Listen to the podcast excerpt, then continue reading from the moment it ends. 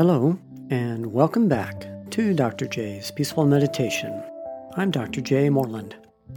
Today's talk is about step four on the path of the peaceful warrior, the spiritual warrior, the Bodhisattva. Today, we will discuss the benefits of thinking about the fact that we will die. Today's meditation will be to rest in present moment awareness. I would like to take this moment to thank our listeners from around the world. We are being heard in 60 countries and territories and 522 cities. Every week, I single out a different location to greet, and today I would like to say hello to Kearns, Utah. Thanks for listening, Kearns. You are the reason I'm doing this podcast. You are the reason I will keep doing it to the best of my ability. I sincerely thank you. Death is something we all want to avoid, but we can't. I want to talk about death, but I promise I won't force you to contemplate heaven and hell and the afterlife today. No matter how healthy or wealthy or wise you are, you won't avoid death. Unfortunately, in our culture, we do everything we can to not think about death or to even talk about it. Some people even believe that if you talk about it, it will be more likely to happen sooner. And I'm not one of those people. One thing is certain sooner or later, consciousness will leave your body. With something being so certain, you would think that we would be better at being ready for it. However, as a hospice physician, I can tell you that way too many people are really not ready for the fact that they or their loved one will die. To a certain extent, we are all a bit guilty about that. To a certain extent, we are all just rearranging the deck chairs on the Titanic. To be very blunt, what this means is that we are all a little guilty of doing things that are useless or silly or counterproductive to our lives.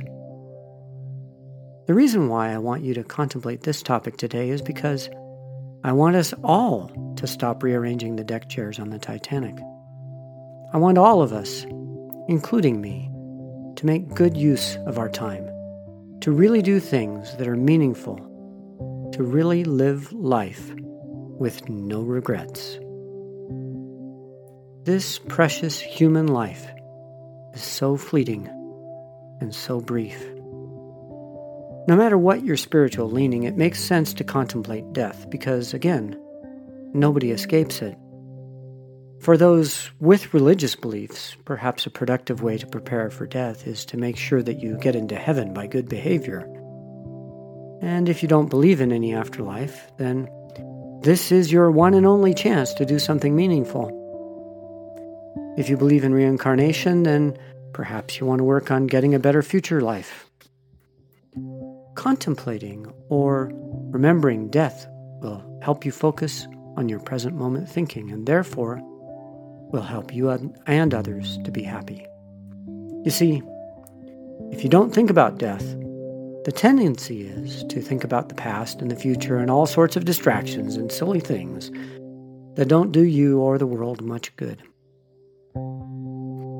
If you think about death as a certainty, without knowing when it is coming, then you're more likely to make use of this very moment in this life now. That is why I want you to think about death, so you will really take advantage of this present moment. I urge you to seize the day every day. Use your wisdom to make each day count and every moment count.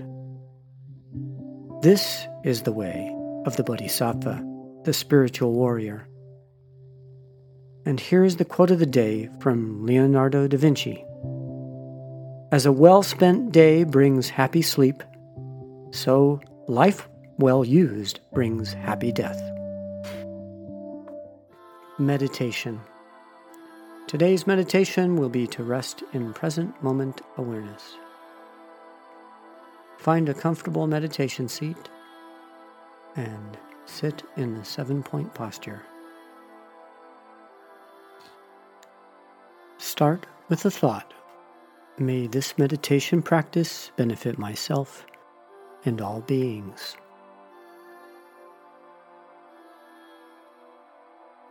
Adjust the eyes to balance the mind. Looking down at about 45 degrees. Adjust the gaze up if you're too sleepy or dull. Adjust the gaze down if you're agitated.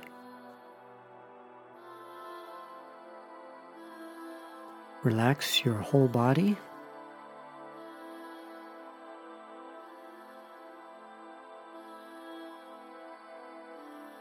Mindful.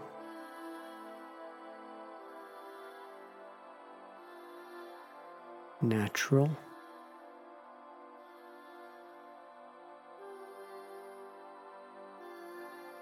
Peaceful.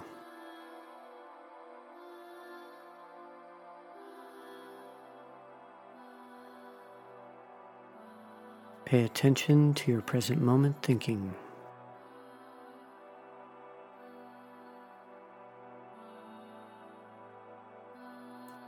When thoughts arise, let them float by like clouds in the sky.